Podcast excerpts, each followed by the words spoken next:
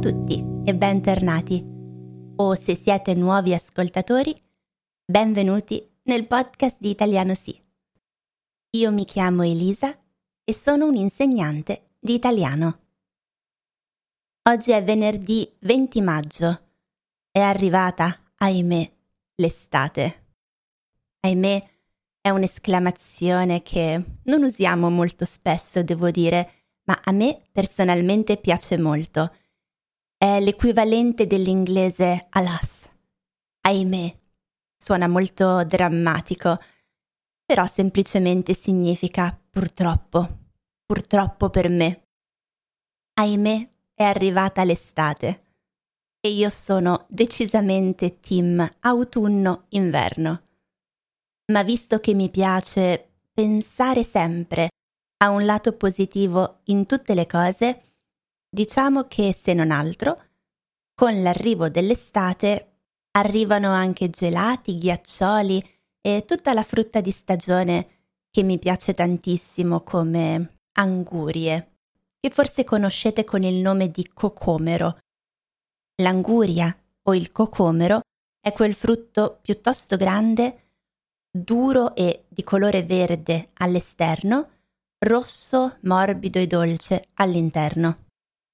Io vivo in Germania e devo dire che le angurie qui non sono molto famose per la loro bontà, sono decisamente più buone in Italia. Però in questi giorni ho avuto una voglia fortissima di anguria, forse perché in tutti i supermercati ci sono grandi ceste piene di angurie. Ne ho comprata una e devo dire che non è così male. La differenza principale con le angurie in Italia, che in realtà sono passati anni dall'ultima volta che ne ho mangiata una, letteralmente credo 8-10 anni, quindi la mia memoria non è molto fresca. Però la differenza principale è prima di tutto la grandezza. In Italia sono sempre molto grandi, mentre qui in Germania sono relativamente piccole, si riescono a prendere in mano con una sola mano. Poi in Italia hanno un colore molto più rosso, mentre qui è più rosa, rosato, in Italia hanno tanti tanti semi e qui praticamente non ci sono semi. Direi che dal punto di vista della comodità le angurie in Germania vincono. Sono più piccole, più pratiche, non hanno semi, hanno anche meno acqua, quindi sono più facili da mangiare. Dal punto di vista del gusto, Beh, mi sembra ovvio che in climi più caldi siano più buone. Che poi sinceramente non so quale sia l'origine delle angurie. Può anche essere che quelle che mangiamo in Italia vengano dall'Ungheria, o chi lo sa. Ma non è delle angurie che vi voglio parlare oggi, bensì di un argomento che mi è stato suggerito da un'ascoltatrice.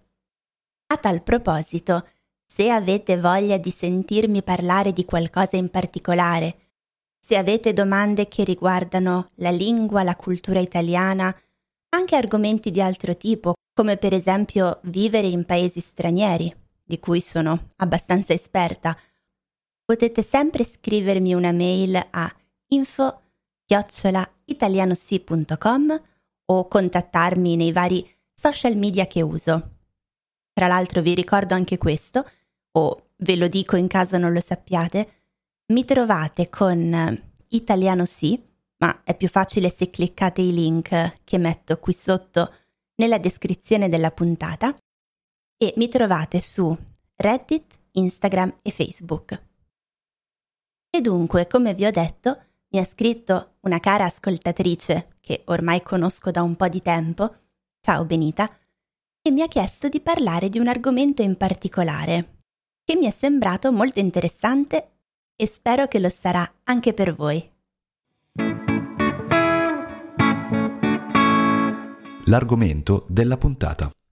Benita mi ha chiesto se posso spiegare come scrivere le email in italiano. Formali, informali, a amici, parenti, conoscenti, aziende, professionisti di alcuni settori come medici, avvocati e qualunque altra cosa.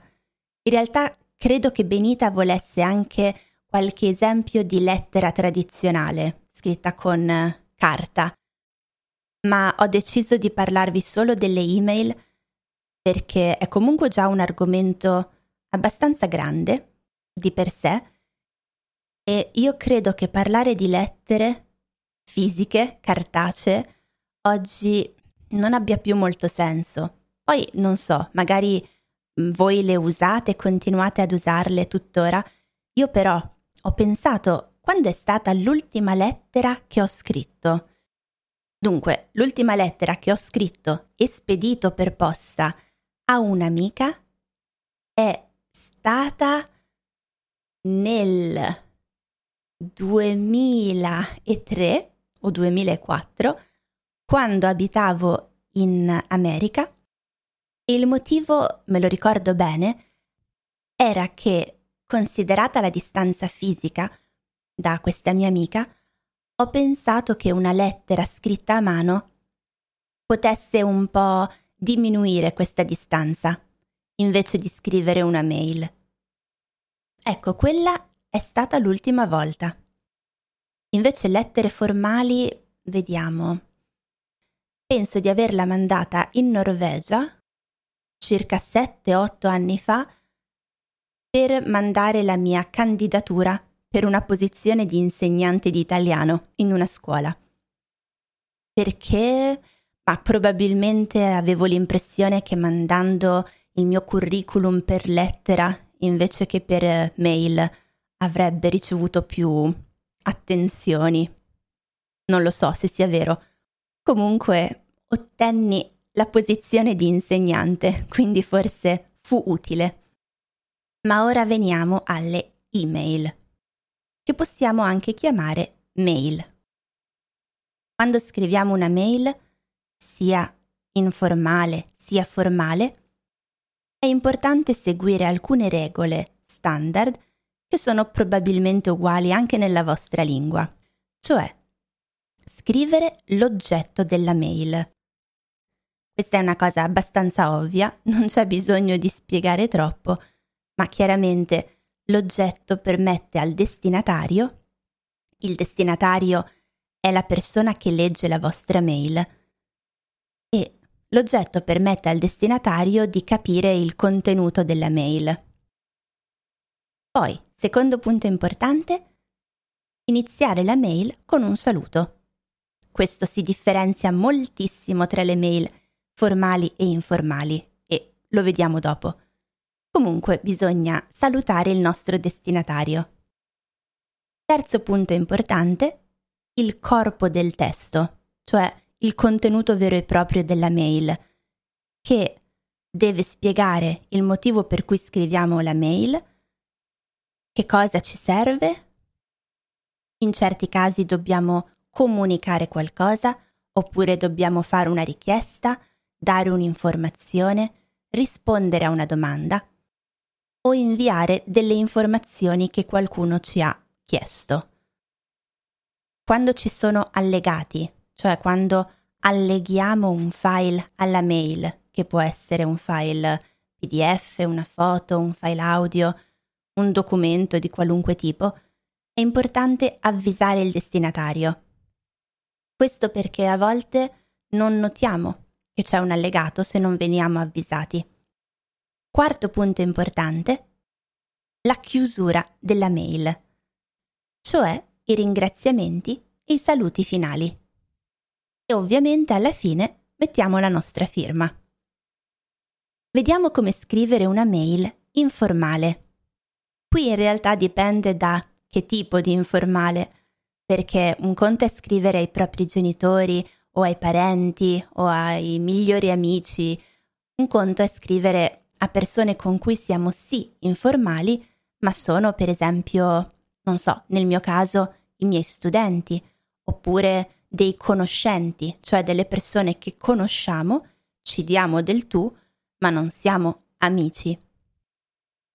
In generale il saluto iniziale è ciao oppure caro cara, cari, care.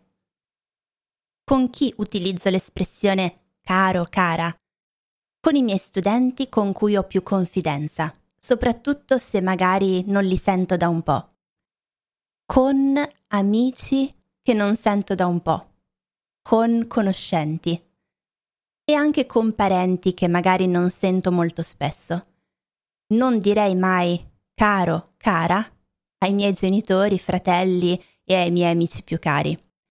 Lo so che sembra un controsenso, però il fatto è che ciao è molto più informale e è molto più normale da usare con una persona che sentiamo quasi tutti i giorni. Se scrivo ai miei genitori, dico ciao mamma, ciao papà. Ai miei fratelli, ciao Alex, ciao Simo. Forse ai miei zii, che sento poche volte all'anno, cari zio e zia. Devo anche dire che con le persone con cui siamo più in stretto rapporto, come appunto i genitori e gli amici più cari, lo scambio di mail non è molto frequente perché usiamo WhatsApp o altri mezzi.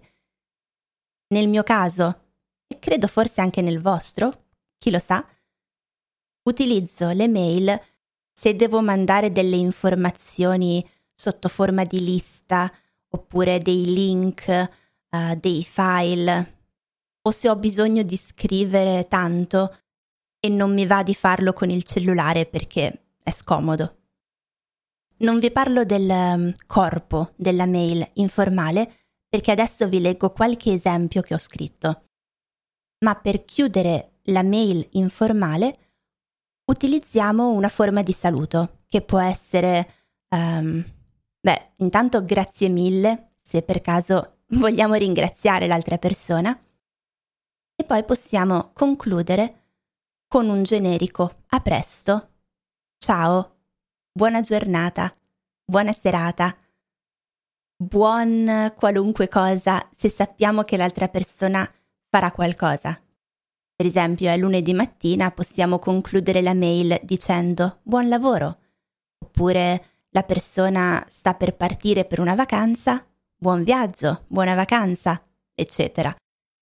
Lo sapete, buon, buono si può utilizzare per augurare qualunque cosa.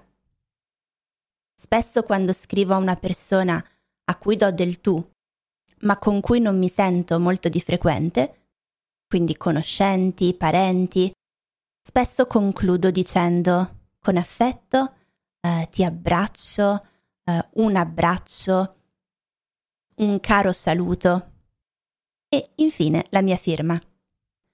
Ora vi leggo qualche esempio che ho scritto di mail informale.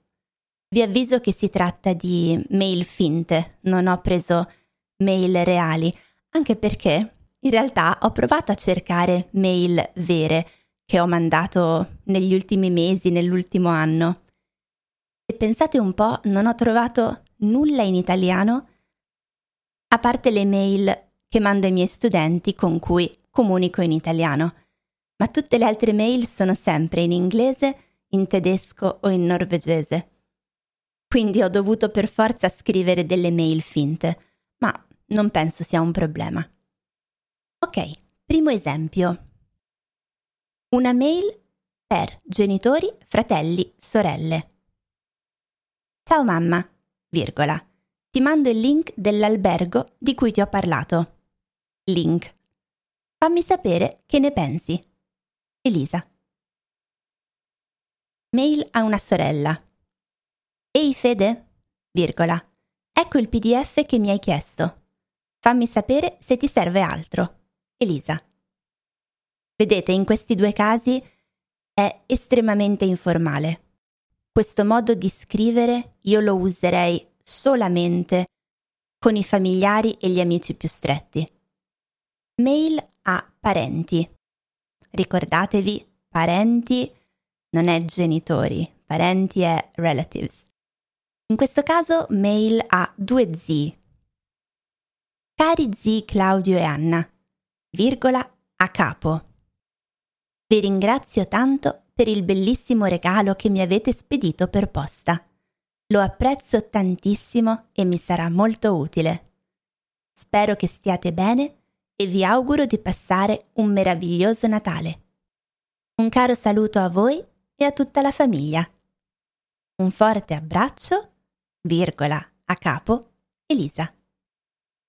Mail a un amico, amica, molto stretto. Ciao David, puoi mandarmi per favore quel file di cui mi hai parlato ieri? L'ho cercato su internet, ma non riesco a trovarlo. Grazie mille e a presto. Virgola, a capo, Elisa. Mail ad amico, amica, non troppo stretto. Quindi un amico, un'amica che non sentiamo troppo spesso o con cui non siamo troppo in confidenza. Cara Olga, virgola a capo. Come stai? È da un po' che non ci sentiamo, quindi ho pensato di aggiornarti un po' sulle ultime novità. Non credo di avertelo detto, ma ultimamente ci sono stati molti cambiamenti nella mia vita. Ho cambiato casa, città e lavoro. Sono stati mesi molto travagliati. Infatti scusami se non sono stata molto presente. E tu cosa mi racconti? Come sta il tuo piccolino? Spero di sentirti presto. Fammi sapere quando hai tempo per una videotelefonata. Un abbraccio, virgola, a capo, Elisa. Con piccolino mi riferisco a suo figlio e um, mesi molto travagliati significa mesi molto impegnativi in cui ho avuto molte cose da fare. Bene, queste erano le mail informali. E ora passiamo alla parte difficile, le mail formali. Prima però vi dico una cosa. Dovete sapere che scrivere una mail formale in italiano è veramente una gran rottura, è proprio antipatico, è difficile. Non sappiamo mai bene cosa scrivere, infatti ci sono tantissimi tutorial proprio per spiegare agli italiani come scrivere una mail formale. Infatti, io che ormai sono abituata da tanti anni a scrivere quasi sempre in inglese o in norvegese, mi trovo sempre un po' nel panico quando devo scrivere una mail formale in italiano. È molto più semplice per me scrivere una mail formale in tedesco piuttosto che in italiano. Lo so che sembra ridicolo, ma il fatto è che c'è una formula standard. In tedesco si dice più o meno sempre la stessa cosa. Se si tratta di qualcosa di formale, c'è una forma standard, sia per il saluto iniziale che per la chiusura.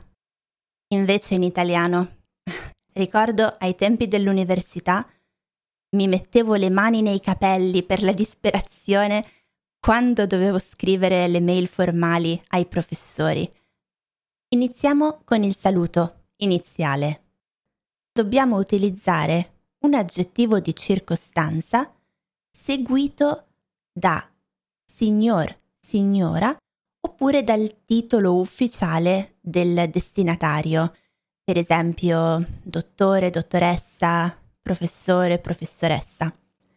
Gli aggettivi di circostanza più comuni sono egregio, spettabile, gentile. Egregio e spettabile si utilizzano quando non conosci la persona e se il rapporto che c'è tra te e questa persona non è uguale.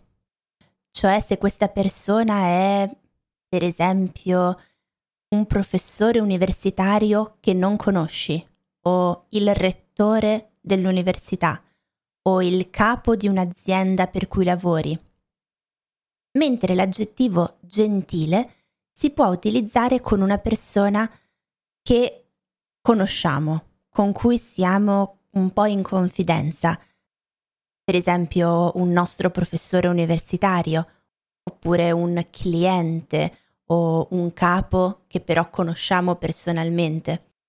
E il titolo, come vi ho detto, può essere signor, signora, professor, professoressa, dottor, dottoressa. Però non scriviamo la parola intera, ma mettiamo un punto. Per esempio, signore diventa sig, punto. Signora diventa sig.ra. Professore diventa prof, punto. Professoressa, prof.ssa. Dottore diventa dot, punto, con la doppia T D-O-T-T punto e dottoressa diventa D-O-T-T punto S-S-A. Perché? Non lo so, quindi vado a cercare su internet se trovo una spiegazione. Mm. Scusate, ma non riesco a trovare una spiegazione. Trovo tanti siti che spiegano come fare queste abbreviazioni per non sbagliare, ma nessuno che dice perché. Boh, non lo so. È sicuramente strano perché tra professoressa e profsa non è che si risparmiano così tante lettere. Eppure è la forma standard quando scriviamo. Prendetelo così com'è, senza cercare un perché. Mm, anzi, se trovate il perché, ditemelo, così mi tolgo questa curiosità. Dunque, ripeto, possiamo scrivere egregio dot bianchi, spettabile prof. Sa verdi, gentile dot sa rossi. I colori che ho usato eh, sono in realtà dei cognomi. In Italia credo che il cognome più frequente sia Rossi, se non mi sbaglio, e comunque anche verdi, bianchi e forse altri colori sono utilizzati. Mi ricordo che quando scambiavo le mail con la mia professoressa di tesi di laurea, cioè la professoressa che mi ha seguita mentre scrivevo la tesi di laurea magistrale, scrivevo sempre gentile prof sa. E ho continuato a usare questa forma fino alla laurea, fino a quando ho concluso gli studi universitari. Dopo la laurea ci siamo continuate a sentire per un po' di tempo e a quel punto non scrivevo più gentile, ma cara. Sicuramente perché il rapporto tra insegnante e studentessa era finito quindi potevo essere più informale. In alternativa, se questi titoli egregio, gentile vi sembrano troppo formali, secondo me potete tranquillamente usare una forma molto più semplice come Salve, signor, e dite il cognome. Uh, buongiorno, uh, signora eccetera, eccetera. Io molto probabilmente, se dovessi oggi scrivere una mail formale a una persona in Italia, credo che direi salve o buongiorno. Non mi sento molto a mio agio con questi saluti così formali. Finora vi ho parlato di casi in cui conoscete la persona, sapete chi è cioè sapete come si chiama, quale titolo usare, ma cosa succede se dovete scrivere una mail formale a un'azienda? Ci sono due casi. Uno, quello in cui dovete scrivere a un'azienda, ma conoscete il nome della persona che leggerà la mail. In questo caso potete iniziare la mail dicendo alla cortese attenzione di Mario Rossi. Se non sapete chi è il destinatario vero e proprio della mail, cioè la persona che la leggerà effettivamente, potete comunque utilizzare questa formula, ma senza dire il nome e il cognome della persona. Potete per esempio dire alla cortese attenzione dell'ufficio della ASL di Milano. La ASL sarebbe la uh, l'azienda di sanità italiana. Oppure alla cortese attenzione del reparto clienti. alla cortese attenzione dell'ufficio di quello che volete voi, insomma. C'è poi un'altra alternativa quando dobbiamo scrivere una mail a un ufficio e non abbiamo il destinatario, possiamo utilizzare anche in questo caso l'aggettivo egregio. Meglio al plurale perché è più generico, quindi per esempio egregi signori. Poi passiamo al corpo della mail che deve essere ovviamente formale, conciso, andare dritto al sodo, cioè dire subito quello di cui abbiamo bisogno. Prima di tutto dobbiamo spiegare il motivo per cui stiamo scrivendo la mail. Quindi possiamo dire, se ci rivolgiamo a una persona, le scrivo per chiederle, oppure le scrivo per sapere, le scrivo per comunicare.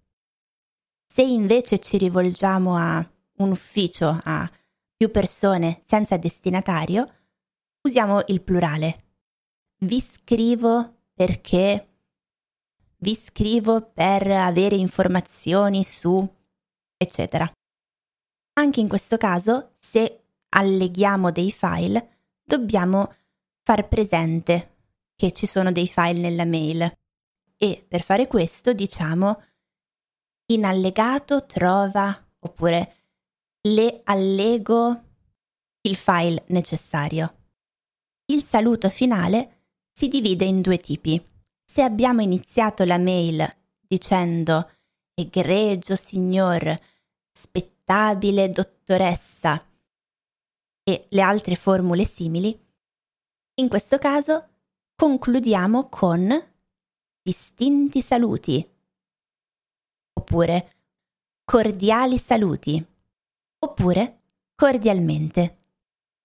Se invece abbiamo iniziato la mail con salve, buongiorno, ma anche gentile, allora possiamo concludere la mail dicendo buona giornata, buona serata, un saluto, saluti. Ho dimenticato una forma. Uh, se abbiamo iniziato la mail con egregio, spettabile, se ci aspettiamo una risposta da questa persona, possiamo concludere dicendo in attesa di una sua cortese risposta, le porgo i miei più cordiali saluti. Ora veniamo agli esempi. Però, dato che non ho voglia di scrivere una mail formale inventata, in questo caso vi leggo una mail vera e propria che ho scritto io alla ASL, che, ripeto, significa azienda sanitaria locale e fa quindi parte del Servizio Sanitario Nazionale. Circa un anno fa ho dovuto scrivere alla ASL della mia città in Italia per interrompere la mia assicurazione sanitaria italiana perché dovevo fare quella tedesca. Visto che si tratta di una mail con molte informazioni private, dovrò tagliare molte parti. Ma quello che forse è interessante è vedere come la inizio e come la finisco. È una mail senza destinatario, perché è diretta all'ufficio. Come l'ho iniziata secondo voi? Egregi? Alla cortese attenzione di No. Ho iniziato con buongiorno.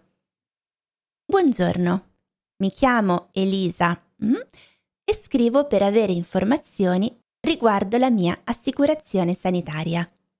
Poi c'è il corpo del, della mail che non vi leggo e alla fine scrivo. In allegato trovate una copia del mio passaporto. Vi sarò grata se potrete aiutarmi in questa situazione. Cordiali saluti, virgola, la mia firma. Uh, vi sarò grata significa vi sarò riconoscente. Uh, essere grata vuol dire essere riconoscente, cioè apprezzare il loro aiuto. Vi leggo anche la risposta dell'ufficio che ha scritto Buongiorno corpo della mail, e alla fine a disposizione per ogni eventuale e ulteriore chiarimento. Saluto cordialmente e la firma. Qui l'unica differenza è che io ho scritto alla fine cordiali saluti e questa persona saluto cordialmente. Significano la stessa cosa. Ora vi leggo un'altra mail che ho scritto circa due anni fa. Come vedete non ho mail formali molto recenti. E ho scritto questa mail circa due anni fa a una dottoressa in Italia perché avevo bisogno di una consultazione. In questo caso, dato che sapevo a chi mi rivolgevo, ho iniziato la mail con gentile.ssa, dottoressa, il cognome della persona. Mi chiamo Elisa e desidero prenotare una eh, seduta online di videoconsulenza. Poi, corpo del testo molto personale, che non vi leggo, e conclusione, in allegato trova la copia firmata dell'accordo di prestazione e la scansione del mio passaporto. La ringrazio per la disponibilità, cordiali saluti e la mia firma. La risposta della dottoressa è stata Buongiorno Elisa. La ringrazio per il suo messaggio, le confermo la mia disponibilità per una videochiamata. Corpo del testo Buona giornata, firma. Su Google trovate tantissimi esempi di mail formali, non ve le leggo perché potete farlo anche voi. In generale vi ricordo che all'inizio della mail potete scrivere gentile, dottor, dottoressa e il cognome, oppure se non sapete chi sarà il destinatario, alla cortese attenzione del dirigente scolastico, oppure anche un semplice buongiorno o salve. Se ci sono allegati nella mail, scrivetelo, dite allego una copia del mio passaporto. Se attendete una risposta, potete concludere dicendo in attesa di una sua risposta, la ringrazio per la sua considerazione o la ringrazio per il suo tempo, la ringrazio per l'aiuto, distinti saluti oppure cordiali saluti e la vostra firma. Ci siete ancora? Siete ancora con me? Spero di non avervi annoiati troppo con questo argomento. Sono sicura che potrà essere utile ad alcuni di voi. Spero di aver detto tutto, se mi sono dimenticata qualche particolare ne parlerò nella prossima puntata. In particolare per quanto riguarda la puntata di oggi, penso che potrebbe essere utile leggere la trascrizione perché troverete tutti gli esempi delle mail che vi ho detto con il format corretto, che è un po' difficile da spiegare solamente a voce. Perciò, se questo mese volete provare a fare l'abbonamento al mio canale Patreon per 2 o 3 euro al mese, fate una cosa utile per voi, per il vostro apprendimento dell'italiano e fate anche felice me.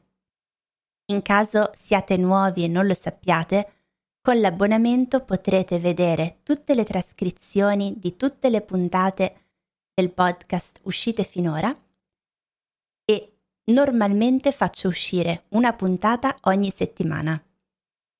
E in più, se lo desiderate, con l'abbonamento da 3 euro al mese otterrete anche una lunga lista di parole, espressioni un po' difficili tradotte in inglese. E può essere di grande aiuto se riuscite sì a capire quello che dico, ma magari al 50-60%.